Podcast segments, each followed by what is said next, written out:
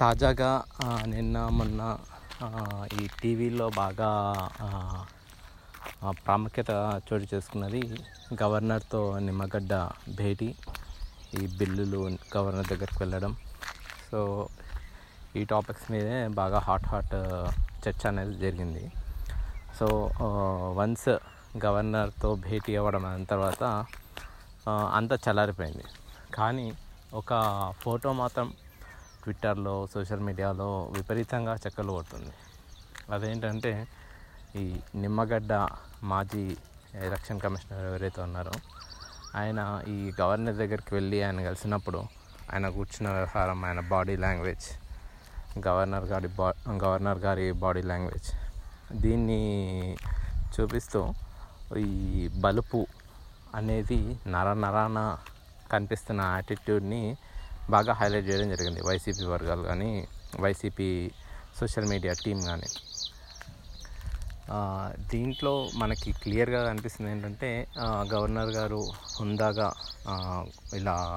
హుందాగా ఆయన పదవికి తగ్గట్టుగా ఒక పెద్ద మనిషి తరహాలో ఆయన వయసుకు తగ్గట్టుగా ఒక పెద్ద మనిషి తరహాలో ఆయన కూర్చుంటే, నిమ్మగడ్డ మాత్రం అంటే తన పని మీద తాను వచ్చి కూడా అదేదో తన సొంత ఇల్లు, గవర్నర్ గారే ఈయన దగ్గరికి ఏదో పని మీద వచ్చినట్టుగా ఈయన కూర్చోవడం, కాళ్ళ మీద కాలు వేసుకొని, ఆ కళ్ళల్లో అంటే మాస్క్ వేసుకున్నా కూడా ఆ కళ్ళల్లో ఏదో యాటిట్యూడ్, ఈయన ఏదో పెద్ద పుడింగ్ అన్నట్టు ఒక బిల్డప్, ఇలాంటివన్నీ ఆ బాడీ లాంగ్వేజ్లో కానీ యాటిట్యూడ్లో కానీ మనకు కనిపించాయి. ఇది ఏంటంటే మనకి నిమ్మగడ్డ వ్యవహార శైలి అనేది మళ్ళీ ఒకసారి అంటే దగ్గరగా అవందరూ చూడలేదు. కేవలం అప్పుడు హైకోర్టు తీర్పు తర్వాత ఈయన బిహేవియర్ ఏంటనేది ఒక ఐడియాకి వచ్చింది. ఇప్పుడు ప్రత్యక్షంగా ఈయన యాటిట్యూడ్ ఏంటనేది కూడా ఒకసారి ఈ ఫోటో ద్వారా అందరికీ బయటపడ్డట్టయింది. మనకి అసలు నిమ్మగడ్డ వ్యవహారం చూసుకుంటే మొదట ఏంటంటే ఆయనకి వన్స్ ఒకటి గవర్నర్ జగన్ ప్రభుత్వానికి వ్యతిరేకంగా ఈ కరోనా పేరు మీద ఎన్నికలను వాయిదా వేయడం, అప్పటికి కరోనా అనేది ఇంకా అసలు అప్పుడు భారతదేశంలో 2-3 కేసెస్ ఉన్నాయి, అండ్ ఆంధ్రప్రదేశ్ ఇటువైపు అసలు కేసెస్ అనేవి లేవు. నెక్స్ట్ డే ఎలక్షన్ అన్నప్పుడు ఈయన ఎలక్షన్లను వాయిదా వేశారు. సో దాంతో గవర్నమెంట్కి బాగా కోపం వచ్చింది, ఎందుకంటే ఎలక్షన్స్ కోసం చాలా ఇబ్బందులు పడి ఎన్నో కేసెస్ అన్నిటినీ ఎదుర్కొని ఆ ఎలక్షన్ జరిపించారు. మెయిన్ రీజన్ ఏంటంటే ఆ ఎలక్షన్ జరిగితే దాదాపు ఒక 5,000 నుంచి 6,000 కోట్ల వరకు ఫండ్స్ ఆ రాష్ట్రానికి వస్తాయి. ఎందుకంటే ఆర్థికంగా కొంచెం బాగా ఇబ్బందులు ఉన్నటువంటి రాష్ట్రం కాబట్టి 5,000 కోట్లు వస్తే దాన్ని అనేక రకాల ఈ అభివృద్ధి ప్రాజెక్టులకి వాళ్ళు ఉపయోగించుకోవచ్చు. కానీ ఈ ఎలక్షన్స్కి బ్రేక్ పడడం వల్ల 5,000 కోట్లు అక్కడే ఆగిపోయాయి. ఇది జగన్మోహన్ రెడ్డికి బాగా కోపం తెప్పించింది. జగన్మోహన్ రెడ్డి స్వయంగా వచ్చి ఈయన టీడీపీ ఎలక్షన్ కమిషనరు, టీడీపీ కార్యకర్తలా ఉన్నాడు. ఇవన్నీ ఆ తదనంత పరిణామాలన్నీ తెలుసు కదా మనకి. ఈయనని తీసేయడం, 3 ఏళ్లకే పదవి కాలాన్ని గురించి వేరే వాళ్ళని తీసుకురావడం, ఆ తర్వాత ఆయన హైకోర్టు. అప్పటి వరకు ఏంటంటే సరే టీడీపీ అయినా ఏదైనా ఉన్న పలంగా అంటే కక్ష సాధింపుగానే ఈయనని తీసేస్తున్నారు అన్న ఒక ఫీలింగ్, అంటే న్యూట్రలిస్టులు ఎవరైతే ఉంటారో అంటే జగన్ ఫాలోవర్కి అది అవును మంచి పనే, వీని తీసేయాల్సిందే, ఇట్లా చేస్తారా అనేది ఒక మిక్స్డ్ రియాక్షన్ అనేది ఉండేది. ఏంటంటే ఎలక్షన్ కమిషనర్ ఇలా ఎందుకు చేయాలి, ఎంత టీడీపీ అంటే కొంచెం టీడీపీ ప్రో ఉన్నది అనేది కొంచెం అప్పుడు అనిపించేది. అయినా కానీ కరోనా టైం కదా, ఏదైనా కానీ ఇలా మిడిల్లో తీసేస్తే ఇది ఏం సాంప్రదాయం, ఇది మళ్ళీ నెక్స్ట్ గవర్నమెంట్ కూడా ఇలాగే బిహేవ్ చేస్తే కష్టం కదా, ఒకరు అపాయింట్ చేసిన వాళ్ళు ఇంకొకరు తీసేస్తే. ఇలాంటి హుందా అయినా అంటే అది నిమ్మగడ్డ మీద కన్నా ఆ ఎలక్షన్ కమిషనర్ అంటే ఒక మొదటి నుంచి ఒక గౌరవభావం ఉండడం వల్ల ఇది తీయడం కరెక్ట్ కాదు అన్న కొంచెం మిక్స్డ్ రియాక్షన్ లాంటివి కూడా ఉండేవి. వన్స్ హైకోర్టు తీర్పు వచ్చాక అప్పుడు నిమ్మగడ్డ వ్యవహరించిన శైలి తో ఏంటంటే అప్పుడు ఆయనకి ఉన్న కొంచెం సానుభూతి తగ్గిపోయింది. అప్పుడు మనం ప్రొఫెసర్ నాగేశ్వరరావు లాంటి వారు కూడా ఇదేం బిహేవియర్, ఇది ఒక ఎలక్షన్ కమిషనర్కి ఉండాల్సిన హుందాతనమేనా, ఇది ఆ స్థాయికి తగ్గట్టుగా బిహేవ్ చేయాలి. కానీ ప్రొఫెసర్ నాగేశ్వర్ లాంటి పెద్ద మనుషులు కూడా వాళ్ళు వాళ్ళ వీడియోలో వాళ్ళ ఒపీనియన్ చెప్పారు. అప్పుడు ఈయన ఏం చేశారంటే హైకోర్టు తీర్పులో ప్రభుత్వానికి వ్యతిరేకంగా రాగానే ఆయన ఏం చేశారంటే వెంటనే ఇప్పుడు ఆయన మీద ఉన్న సానుభూతి ఏంటి, ఆయనని ఉద్యోగం నుంచి తీసేశారన్న సానుభూతి ఆయన మీద ఉంది. సో ఆయన ఏంటి ఆ సానుభూతిని కాపాడుకోవాలి కదా, కానీ అలా కాపాడుకోకుండా ఆయన ఏం చేశారంటే వన్స్ హైకోర్టు తీర్పు రాగానే మళ్ళీ ఈయనని పునర్నియమించండి అని ప్రభుత్వాన్ని ఆదేశించింది. ఆదేశించినప్పుడు ఈయన ప్రభుత్వం ఆదేశాల కోసం వెయిట్ చేయకుండా తనకు తానే ఎలక్షన్ కమిషనర్ అని ఈయన ఫీల్ అయిపోయి ఈయన గవర్నమెంట్కి కలెక్టర్కి ఫోన్ చేసి నాకు వెహికల్స్ పంపించండి, కార్లు పంపించండి అని ఆర్డర్స్ చేసి ఈయన ఆఫీస్లో పనిచేసే ఒక అడ్వకేట్ ఇంకా ఒక ఉద్యోగిని మీరు రేపటి నుంచి రావద్దు, మీరు రిజైన్ చేసి పంపించేసాను, మీ రిజిగ్నేషన్ లెటర్ పంపించేసాను నాకన్నా ఇమ్మీడియట్గా నేను వేరే వాళ్ళని పెట్టుకుంటా అని ఆయన అంటాం. ఆయన ఒక వారం రోజులు నాకు టైం ఇవ్వండి అని అంటే అదంతా నాకేం కుదరదు, రేపే నాకు నీ రిజిగ్నేషన్ లెటర్ కావాలి టేబుల్ మీద, నేను వస్తున్నాను, వచ్చేసరికి ఆఫీస్ టేబుల్ మీద ఉండాలి అని ఆయన ఆర్డర్ ఇవ్వడం. సో ఇదంతా ఏంటంటే ఈయన మీద సానుభూతి మొత్తం పోయింది. ఎందుకంటే నీ ఉద్యోగం మాత్రమే ఉద్యోగమా, వేరేవాడికి ఉద్యోగం కదా, నిన్ను సడన్గా తీసేస్తే నీకు అంత బాధ అయింది. ఎందుకంటే బాధితుడు కదా ఇతను, బాధితుడు అయినప్పుడు ఏంటంటే ఒక బాధితుడు ఇలాంటి మనస్తత్వంతో ఉండాలి. అంటే ఉద్యోగం పోతే ఎలా ఒక సడన్గా ఒక పొజిషన్ నుంచి తీసేస్తే అనేది ఉండి అయినా ఇంకొకరిని అతని పొజిషన్ నుంచి వెళ్ళగొట్టడం, ఫోర్స్ చేయడం, ఫోన్ చేసి మరి నువ్వు రేపటి నుంచి రాకూడదు, నీ రిజిగ్నేషన్ లెటర్ కావాలి నాకు టేబుల్ మీద రేపటి వరకు, లేదంటే నేనే బర్తరఫ్ చేయాల్సి వస్తుంది, అలాంటి మాటలతో ఏంటంటే ఆయన సానుభూతి పోయింది. ఎందుకంటే ఈయన అహంకారం ఉన్నట్టుంది నాకు బాగా అనేది బాగా ప్రొజెక్ట్ అయింది. ఎందుకంటే అట్లీస్ట్ సరే ఏదేమున్నా ఈయన ఉద్యోగం పోయినప్పుడు ఆ ఉద్యోగం సడన్గా ఒక వ్యక్తికి తీసేస్తే ఆయనకి ఎట్లా ఉంటుంది అనే ఒక ఫీలింగ్ ఈయన కలగాలి కదా.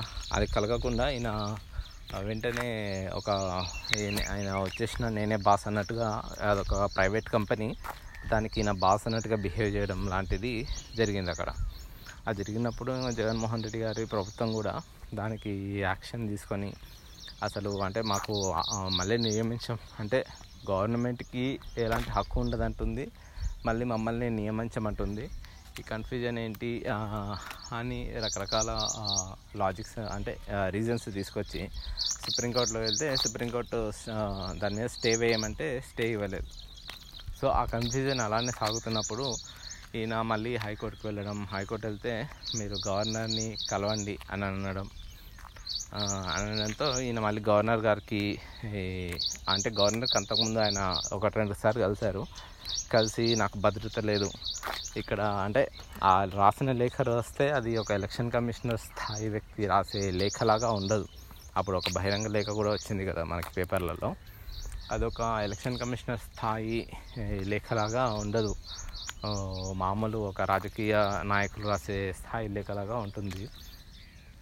నాకు రక్షణ లేదని ఈయన గవర్నర్ గారిని కలవడం ఇలాంటి కొన్ని జిమ్మిక్స్ లాంటివి జరిగాయి. ఇప్పుడు ఆయన ఏం చేశారంటే ఆయన తిరిగి నన్ను తిరిగి నియమించండి అని ఈయన గవర్నర్ గారి దగ్గరికి వెళ్ళడం జరిగింది. సో గవర్నర్ గారికి వెళ్ళినప్పుడు మరి గవర్నర్ గారు ఏ హామీ ఇవ్వనట్టుంది, పెద్దగా పట్టించుకున్నట్టుగా కూడా అనిపిస్తుంది. సరే మీ విన్నతిని నేను ప్రభుత్వం దృష్టికి తీసుకెళ్తానని చెప్పినట్టుగా అనిపించింది, అంతేగాని ఈయన నేను మిమ్మల్ని నియమిస్తాను, మీరు రేపటి జాయిన్ అయిపోయింది అని చెప్పినట్టుగా ఏం లేదు.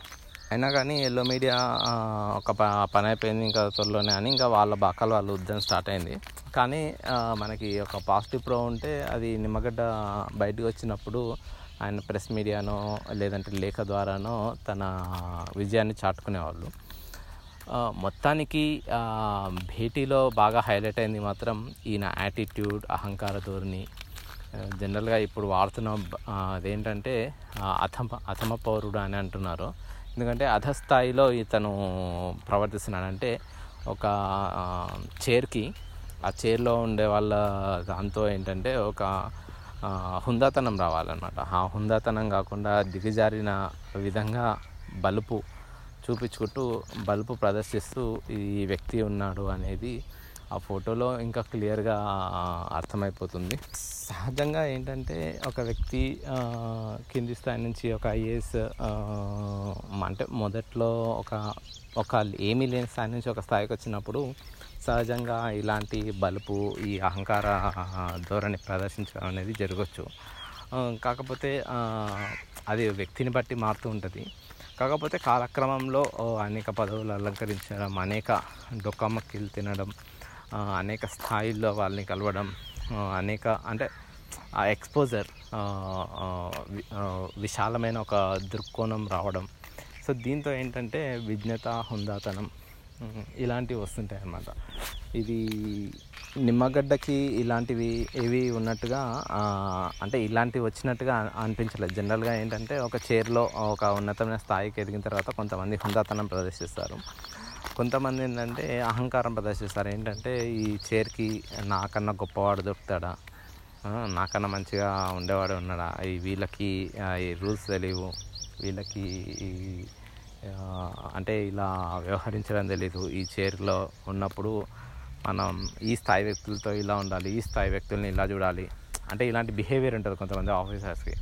ఏంటంటే మన స్థాయి వాళ్ళతో మాత్రమే మనం భోజనం చేయాలి, వేరే స్థాయి వ్యక్తుల్ని అక్కడ దూరంగా ఉంచాలి, ఆ కొడుకులు అక్కడికి వచ్చినప్పుడు మనకు సెల్యూట్ చేయాలి, ఇలాంటిది ఉంటుంది అన్నమాట. అంటే ఒక వ్యక్తికి ఒక స్థాయికి వెళ్ళినప్పుడు హుందాతనం, గంభీరత, విజ్ఞత ఇలాంటివి వస్తాయి. కొంతమందికి ఏంటంటే అహంకారం వస్తాయి. ఇంకా దానికి దరిద్రంగా ఇంకోటి ఏంటంటే కులం లాంటిది అటాచ్ అయినప్పుడు అది ఇంత మరింత వికృతంగా తయారవుతుంది. సహజంగా కమ్మ కులం, ఈ టీడీపీ ఈ కేసెస్ వచ్చినప్పుడు చాలా కేసెస్లో మనం అబ్జర్వ్ చేసేది ఏంటంటే గత 5 ఏళ్ళుగా బాగా అబ్జర్వ్ చేస్తుంది కూడా ఏంటంటే వాళ్ళు మాత్రమే ఏదో గ్రేట్ అన్నట్టు ఆ యూట్యూబ్ వీడియోస్లో కానీ దాంట్లో కానీ ఏంటంటే గొప్ప గొప్ప వాళ్ళంతా మా కులంలోనే పుట్టారు, కమ్మ కులస్తులు ఈ బ్లడ్ని ఇంకొకరికి డొనేట్ చేయదు ఎందుకంటే వాళ్ళ తెలివితేటలు అవన్నీ వేరే వాళ్ళకి వెళ్ళిపోతాయి అంటే ఇలాంటి వ్యాఖ్యానాలని ఏంటంటే ఆ బలుపుతో వచ్చిన వ్యాఖ్యలే ఇవన్నీ అన్నమాట. ఇప్పుడు సహజంగా మనకి టీడీపీ కానీ చంద్రబాబు నాయుడు గారు కానీ మనకి కనిపించే బిహేవియర్ ఏంటంటే ఈ ముఖ్యమంత్రి స్థానానికి నేనే అర్హుని, జగన్ లాంటి మాస్ జనాల మధ్యలో తిరిగేవాడు ఈ వీటికి అర్హుడు కాదు, మనలాగా హై క్లాస్ ఉండాలి, హై సొసైటీ వ్యక్తులు మాత్రమే దీనికి అర్హుడు, ఇంకెవరు అర్హులు గారు, మనలాంటి వాళ్ళే మంచి మంచి పొజిషన్లో ఉంటే ఆ పొజిషన్స్కి గౌరవం వస్తుంది అనేది వీళ్ళ ఫీలింగ్ అనమాట. కానీ వీళ్ళు ఆ పొజిషన్స్కి తగ్గట్టుగా బిహేవ్ చేస్తున్నారు అనేది కనిపించదు. అంటే అడుగడుగున అహంకారం, బలుపు చూపించుకుంటారు కానీ ఆ పొజిషన్కి ఆ చైర్కి మనం గౌరవం ఇవ్వాలి. ఆ చైర్లో ఉన్నప్పుడు మనం మన బలుపు మనవి ఏమైనా ఉంటే వాటన్నిటిని తగ్గించుకొని ఆ హుందాతనం కాపాడాలి అన్న ఫీలింగ్ వీళ్ళకు ఉండదు. అదే మెయిన్ ప్రాబ్లం అయింది దీంట్లో. ఇప్పుడు ఈ ఏంటంటే మన క్యాస్ట్ వాళ్ళే గొప్పవాళ్ళు, వేరే వాళ్ళు గొప్పవాళ్ళు కాదు, ఏది చేసినా మనమే గొప్ప, అవతలోడు గొప్పవాడు కాదన్న ఫీలింగ్ ఎట్లా వస్తుందంటే ఇప్పుడు ఈ గవర్నర్ దగ్గర నిమ్మగడ్డ కూర్చున్న వ్యవహారానికి అది పనికొస్తుంది. మనం కొంచెం గతంలోకి వెళ్తే విభజనకి ముందుకు వరకు వెళ్తే కూడా కేసీఆర్ చంద్రబాబు టైంలో కూడా మీరు ఒకసారి ఫొటోస్ వచ్చాయన్నమాట. అప్పట్లో కూడా ఇలా గవర్నర్ భేటీలో అప్పుడు గవర్నర్ నరసింహన్ ఉండేవారు. సో అప్పుడు కేసీఆర్ ఈ గవర్నర్తో భేటీ అయినప్పుడు ఇద్దరు కలిసి భేటీ అయిన ఒక ఫోటో ఉంది. దాంట్లో కేసీఆర్ ఏంటంటే 2 కాళ్ళు ఇలా దగ్గరగా పెట్టుకొని ఇలా ఇలా కొంచెం ముందు కొంగి ఏదో కొంచెం వినయంగా కూర్చున్నట్టుగా కూర్చున్నాడు. మన చంద్రబాబు నాయుడు మాత్రం కాళ్ళ మీద కాళ్ళు వేసుకొని కూర్చున్నారనమాట. అప్పుడు గవర్నర్ నరసింహన్ గారు కూడా కాళ్ళ మీద కాళ్ళు వేసుకొని ఆయన కూర్చున్నారు. ఈయన కూడా కాళ్ళ మీద కాళ్ళు వేసుకొని నేను తక్కువనా, నువ్వే నాకన్నా ఎక్కువనా అన్నట్టు ఈయన కూడా కాళ్ళ మీద కాళ్ళు వేసుకొని కూర్చున్నారు. కేసీఆర్ మాత్రం ఇలా వినయంగా ఇలా కాళ్ళ దగ్గర పెట్టుకొని కొంచెం వంగి ఆయన ఏదో ఆయనకి వంగి ఆయన మాట్లాడుతుంటే ఒక స్టూడెంట్ లాగా కూర్చున్నాడు అనమాట. సో ఈ ఆ తర్వాత పరిణామాలన్నీ మనకు బాగా తెలుసు. ఎందుకంటే గవర్నర్ మనం విభజిత రాష్ట్రానికి ముందు చూస్తే గవర్నర్ నరసింహన్ వచ్చేసి ఈ సమైక్య ఆంధ్రప్రదేశ్కి అనుకూలంగా ఉండడం, టీఆర్ఎస్కి వ్యతిరేకంగా ఉండడం, అండ్ చంద్రబాబు, లగడపాటి అంటే ఈ వ్యక్తులు వీళ్ళకి ఎక్కువగా అనుకూలంగా ఉండడం, అంటే వాళ్ళ డెసిషన్స్కి ఈయన సపోర్ట్ చేయడం లాంటివి ఎక్కువగా ఉండేది. అంటే వన్స్ మీకు ఆంధ్రప్రదేశ్ విడిపోయిన తర్వాత కూడా చంద్రబాబు నాయుడు సెక్రటరియట్ బిల్డింగ్స్కి అప్లై చేసుకుంటా, అంటే అప్పుడు గవర్నర్ చేతిలోనే అధికారాలు ఉండేవన్నమాట ఈ ఫైనాన్స్కి సంబంధించినవి.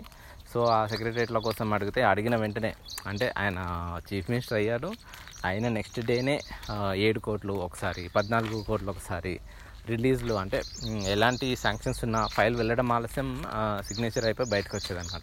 చంద్రబాబు నాయుడు గారు కూడా డైరెక్ట్ కలిసేది ఏం లేదు, ఫోన్లో ఒక చిన్న రిక్వెస్ట్ అంతే, అవగానే ఇలా వచ్చాయంటే ఇలా పెట్టేసి వెళ్ళేవారు, అలా ఉండేవాళ్ళు అనమాట.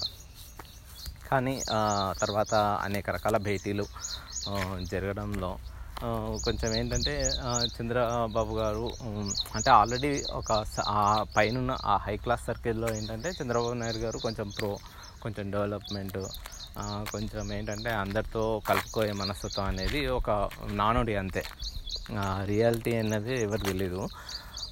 కేసీఆర్ వచ్చేసి కొంచెం అహంకారపూరిత ధోరణి ఎక్కువ, ఆయనకి కొంచెం దొరల టైపు మెంటాలిటీ అని బాగా ప్రాచుర్యం. కానీ మనకి రియాలిటీకి వచ్చేసరికి గవర్నర్ గారి దగ్గరికి వచ్చేసరికి ఈయన చాలా ఒద్దిగ్గా, పొందిగ్గా ఉండడం, అండ్ మోరోవర్ ఈయన బాపనాయన కాబట్టి ఏమన్నా ఉన్న ముహూర్తాలు ఇలా ఉన్నాయని అన్నారండి, మీరు కూడా ఒకసారి చూడండి. వచ్చినప్పుడు కలిసినప్పుడు కానీ ఆ వినయంగా ఉండడం, మోర్లీ ఏంటంటే ఆ గవర్నర్ చైర్ కన్నా కూడా ఈయన వయసుకు, ఈయన ఎక్స్పీరియన్స్, ఈయన అంటే ఈయన ఎన్నో స్థాయిల నుంచి వచ్చారు కాబట్టి ఆ ఎక్స్పీరియన్స్కి దానికి ఎక్కువగా ఈయన, ఆయన బ్రాహ్మణుడు కాబట్టి ఆ రకంగా సాష్టాంగ నమస్కారాలు చేసిన ఫోటోలు కూడా మనం చూసుంటాం. సో అలాంటివన్నీ ఉండడంతో, అండ్ మోరోవర్ మన చంద్రబాబు నాయుడు సహజ సిద్ధంగా ముఖ్యమంత్రి అయ్యాక ముసుగులన్నీ తీసేసి నేనే గొప్ప, నాకన్నా గొప్పవాడు అన్నట్టుగా ఈయన బిహేవియర్ ఉండడం, అండ్ ఈయన అనేక రకాల తప్పులు చేయడం. అండ్ కేసీఆర్ వచ్చేసి మెల్లిమెల్లిగా ఈ యాంటీ ఆంధ్ర ఇలాంటివన్నీ, అంటే ఈయనకి ఉన్న ట్యాగ్లైన్స్ అన్నీ, ఆంధ్రులకు వ్యతిరేకము, వస్తే బిజినెస్లన్నీ లాస్ అయిపోతాయి, ఇట్లా మొత్తం అంతా దోచుకు తింటారు వీళ్ళందరినీ పంపించేసి, అవన్నీ వీళ్ళు తొలగించుకున్నారు. అండ్ ఇక్కడున్న వినయంగా ఉండడం, ప్రతిదీ ఆ గవర్నర్ గారికి చెప్పడం, ఆయన సలహాలు తీసుకోవడం, మీరు మాకు సజెస్ట్ చేయండి, మీరు మాకు సపోర్ట్ ఉండండి అంటూ ప్రతిదీ ఆయనకు చెప్పడం, అఫీషియల్గా గాను అన్అఫీషియల్గా గాను. ఏదన్నా ఒక, అంటే ఒక ఫ్యామిలీ మెంబర్గా లాగా, ఇప్పుడు మనకి ఎవరైనా తెలిసిన పంతులు గారు ఉన్నారనుకోండి, బాగా మనకు తెలిసిన పంతులు గారు, మన ఇంట్లో ఏమన్నా ఏం జరిగినా లేదా మనం ఏదన్నా చేసినా కూడా బిజినెస్లో కానీ ఏదన్నా ఆయనకు చెప్పి ఆ ముహూర్తం అది చూసుకొని వెళ్తారు కదా, అట్లా ఈయన ఇంట్లో మనిషిలాగా ఆయనను కలుపుకోకపోవడం, ఈయనేమో నేను పెద్ద అన్నట్టుగా ఈయన బిహేవ్ చేయడం, దాంతో ఏంటంటే ఆ గవర్నర్ నరసింహన్ కేసీఆర్ వైపు తిరగడం స్టార్ట్ చేశారు. అండ్ కేసీఆర్కి ప్రోగానే ఆయన బిహేవ్ చేశారు. సో అండ్ వేరాజ్ చంద్రబాబు నాయుడు ఇలా అహంకారపూరిత ధోరణితో ఉండడం వల్ల ఏమైంది, ఆయనకి ప్రోగా ఉన్నటువంటి గవర్నర్నే ఆయన యాంటీగా చేసేసుకునేలాగా తయారయ్యారు. అప్పటికి కూడా గవర్నర్ గారు అన్నది ఏంటంటే, నేను ఎవరికి ప్రో కాదు, యాంటీ కాదు, నేను అన్నీ న్యాయబద్ధంగానే చూస్తున్నాను అని ఆయన అన్నారు. కానీ ఏదేమున్నా కానీ ప్రో ఉండడం వల్ల ఏంటంటే కొన్నిటి విషయంలో తొందరగా నిర్ణయాలు తీసుకుంటారు, కొన్నిటి విషయంలో ఆలస్యంగా, అంటే నష్టం జరిగే వాటితో ఆలస్యంగా నిర్ణయాలు తీసుకునే అవకాశాలు ఉంటాయి అన్నమాట. సో ఇది సహజసిద్ధంగా జరిగేది. అంటే ఈ అహంకారపూరిత ధోరణి వీటి విషయానికి వచ్చినప్పుడు మనకి ఉండవల్లి అరుణ్ కుమార్ గారు నోటెడ్ పొలిటీషియన్, ఆయన ఒక సంఘటన చెప్పారనమాట. ఆయన మనకి అంటే కాపులు వంగవీటి రంగ, కాపులకి ఈ పవన్ కళ్యాణ్ కన్నా ముందు నుంచి ఆయన లీడర్ అండ్ ఫేమస్ పర్సనాలిటీ కాబట్టి ఆయన జరిగిన ఒక సంఘటన, అంటే ఎలా వ్యవహరించాలి అనే దాంట్లో, ఎలా ఒదిగి ఉండాలి, ఎలా వ్యవహరించాలనే దాంట్లో ఆయన చెప్పారు. ఏంటంటే ఒకసారి వంగవీటి రంగ వీళ్ళంతా కారులో ఒక సభకి, అంటే చాలా ప్రోగ్రామ్స్ ఉంటాయి కదా పొలిటీషియన్స్కి, ఒక సభలో పాల్గొనడం, ఇంకొక మీటింగ్కి వెళ్ళడం, సో ఇలాంటివి ఉన్నప్పుడు మధ్యలో ఒక ఊరికి వెళ్తున్నప్పుడు ఆ ఊరిలో ఒక కేసు ఉందన్నమాట, కేసు హియరింగ్. ఆ కేసు హియరింగ్లో సర్లే కోర్టుకు వెళ్ళి వాళ్ళ కోర్టు హియరింగ్లో అయిపోతే అదొకటి అయిపోతుంది అని ఆ కోర్టు కూడా ఈయన వెళ్ళడం జరిగింది వంగవీటి రంగ. ఏదో ఒక కేసు, దాంట్లో ఒక నలుగురితో పాటు వంగవీటి రంగ మీద కూడా ఆ కేసు అనేది ఉంది. అప్పట్లో ఇంకా పొలిటీషియన్స్ అంటే ప్రతి ఒక్కరి మీద ఈ క్రిమినల్ కేసులో ఏవో ఒకటి బనాయించడం జరుగుతుంది కాబట్టి దాంట్లో ఆ నలుగురితో పాటు ఈయన ఉన్నారు. సో ఆ కోర్టు బోన్లో నిలబడ్డప్పుడు ఆ నలుగురేమో ఏదో తాపీగా ఇలా నిలబడితే వంగవీటి రంగ గారు మాత్రం ఇట్లా చేతులన్నీ ఇలా కట్టుకొని ఇట్లా భుజాలు వేసుకొని తల కిందికి వేసుకొని ఆయన కూర్చున్నారనమాట. అంటే ఏదో పెద్ద నేరం చేసి మామూలు దొంగలు ఎలా అయితే అంటే ఈ పోలీస్ స్టేషన్లో ఎలా ఇట్లా తల కిందికి వేసుకొని కాళ్ళు చేతులు దగ్గరగా పెట్టుకొని ఇలా కిందికి వేసుకొని నిలబడతారో అలా నిలబడ్డాడు అనమాట. అలా నిలబడ్డాక జడ్జి వీళ్ళందరి కేసు విని దాన్ని నెక్స్ట్ వాయిదా కేసు వేసి పంపించేశారు. అంతా ఒక హాఫ్ అన్ అవర్లో అయిపోయింది. అదంతా వచ్చిన తర్వాత ఉండవల్లి అరుణ్ కుమార్ గారు కారులో కూర్చున్నాక అడిగారంట, ఏంటా నువ్వు ఏదో పెద్ద నేరం చేసిన వాళ్ళలాగా, అది పెద్ద కేసులో నువ్వేదో దొంగతనం చేసిన వాళ్ళలాగా అట్లా నిల్చున్నావు, చూసావా నీ పక్కనున్న ఊరు పేర్లు లేని వాళ్ళు కూడా ఏదో ఇలా ఉంటే మామూలుగా ఉంటే నువ్వేంటి మరీ అంతా ఓవర్ యాక్షన్ చేయాలా అని ఇలా సరదాగా అన్నారనమాట. అంటే నీకేం తెలుసు, నువ్వు అంటావు బాగానే, ఇప్పుడు నేను వంగవీటి రంగ అంటే ఆల్రెడీ ఫేమస్ పర్సనాలిటీ, నేను వంగవీటి రంగ అని ఇలా ఛాతీ ఇచ్చుకొని ఇలా కూర్చున్నాను అనుకో, ఆ మెజిస్ట్రేట్ గారికి ఇట్లా చూసి వీడే నా వంగవీటి రంగ, వీడికి చెప్పాలి నా పవర్ ఏంటో అని నాది సాయంత్రం వరకు మెజిస్ట్రేట్ ముందు వాయిదాలు అవి ఇవి చేశాడనుకో, ఇంకా ఈరోజు పనులన్నీ బిస్కెట్ అయిపోయేవి, అనవసరంగా టైం వేస్ట్ బొక్క. ఇలాంటి సమయాల్లో ఎక్కడ ఎలా ఉండాలో అక్కడ ఎలా ఉండాలని దాన్ని ఆ ఉదాహరణగా చెప్పారనమాట. అది మన చంద్రబాబు నాయుడిని ఉద్దేశించి చెప్పారు. అంటే మన పని ఉన్నప్పుడు మనం కొంచెం వినయంగా, అంటే నువ్వు సహజ సిద్ధంగా అహంకారం బలుపు ఉన్నా నీ పని ఉన్నప్పుడు నువ్వు అది కొంచెం వినయంగా ఉండి పన్ను సాధించుకోవాలని ఉండాలి. ఈ అంటే మరీ నరనరాల వీళ్ళు నరంలో బలుపు అనేది ఉంది కాబట్టి ఎవరేం చేయలేరు. అక్కడ ఏమైందంటే ఇప్పుడు మెజిస్ట్రేట్ వంగవీటి రంగ అంటే చాలా ఫేమస్, అంటే పెద్ద హడల్ అనమాట. అంటే కొంతమంది రౌడీ అంటారు, కొంతమంది పెద్ద పొలిటీషియన్ అంటారు, రకరకాలు ఉంటాయి. అప్పుడు ఆ జడ్జి చూసి ఈ వీడైనా వంగవీటి రంగ, వీడికి ఎంత బలుపు ఉంది, వీడికి ఎంత అహంకారం ఉంది, వీటికి ఈరోజు వీటి బలుపు అహంకారం రెండు తీసేయాలని ఆయన అనుకున్నాడు అనుకో, ఏముంటుంది వంగవీటి రంగాన్ని సాయంత్రం వరకు అదే కోర్టులో పెట్టేస్తాడు అని ఆయన పెట్టేశాడు అనుకో, ఏముంది ఆ రోజు ఆయన రకరకాల ప్రోగ్రామ్స్, ఆ ప్రోగ్రామ్స్ అన్నీ అప్సెట్ అయిపోతాయి కదా.